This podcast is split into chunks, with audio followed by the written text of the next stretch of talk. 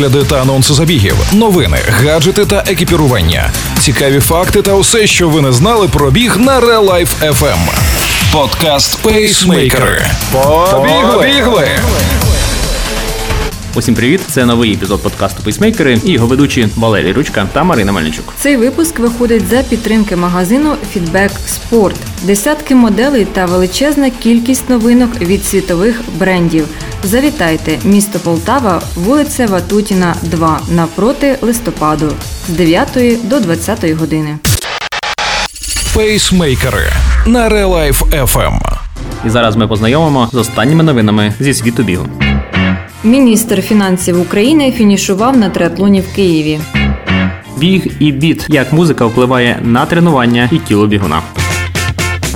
У столиці України відбувся триатлонний старт Dragon Capital Olympic Triathlon Кубок Києва 2021. Це вже третя подія триатлонної серії від Triathlon Ukraine, яку цього року започаткували Run Ukraine та Sapik Team. Переможцями на основній дистанції, що включала етапи плавання 1500 метрів, велогонки 40 кілометрів та бігу 10 кілометрів, стали багаторазовий чемпіон України з триатлону Сергій Курочкін та львівська триатлетка, член збірної України з триатлону Софія Прима. На різних дистанціях заходу на старт вийшли більше 600 учасників. Понад половина від загальної кількості взяли участь у змаганні на основній дистанції. Серед відомих особистостей, які взяли участь у заході, був і міністр фінансів України Сергій Марченко, який став 39-м у своїй віковій категорії. А найстаршим учасником олімпійської дистанції був 66-річний Ігор Пастух, наймолодшому учаснику заходу Давиду Черніцькому всього два роки. Він здолав 300 метрів в рамках дитячих стартів. Також відбувся індивідуальний заплив півтора кілометри, а також у перший день забіг на 5 тисяч метрів та дитячі старти. Ці учасники, які подолали свою дистанцію, отримали пам'ятну медаль фінішера. Абсолютні переможці на кожній з дистанцій серед жінок та чоловіків у категорії ПРО отримали грошові винагороди. Призи також вручили переможцям у вікових групах та естафеті.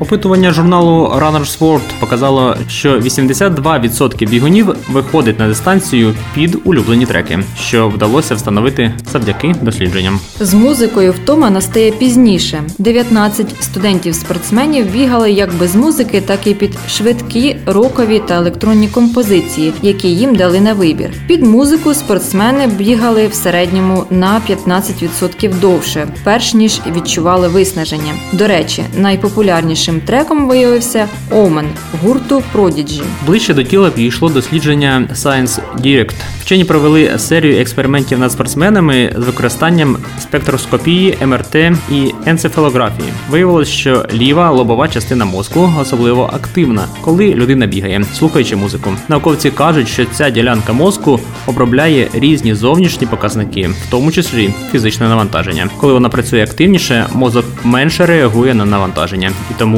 зменшується відчуття втоми. Улюблені треки прискорюють. Це довів The Sport Journal. 28 студентів коледжу, що долучилися до експерименту, пробігли дві дистанції по 2,5 кілометри. Один забіг з музикою, яку обирали самі, другий без музики. І улюблені пісні справді прискорюють. На цьому все з вами були пейсмейкери Валерій Ручка та Марина Мельничук. Пейсмейкери на Life FM. Цей випуск вийшов за підтримки магазину Feedback Sport. Десятки моделей та величезна кількість новинок від світових брендів. Завітайте в шоурум за адресою Полтава, вулиця Ватутіна, 2 навпроти листопаду. Працюють з 9 до 20 години без перерв та вихідних. Ми дякуємо за підтримку. Бігайте. І тримайте свій темп. Ви слухали подкаст Пейсмейкери на Life FM. Life FM. Щодня з понеділка по п'ятницю о 7.40 та 16.40.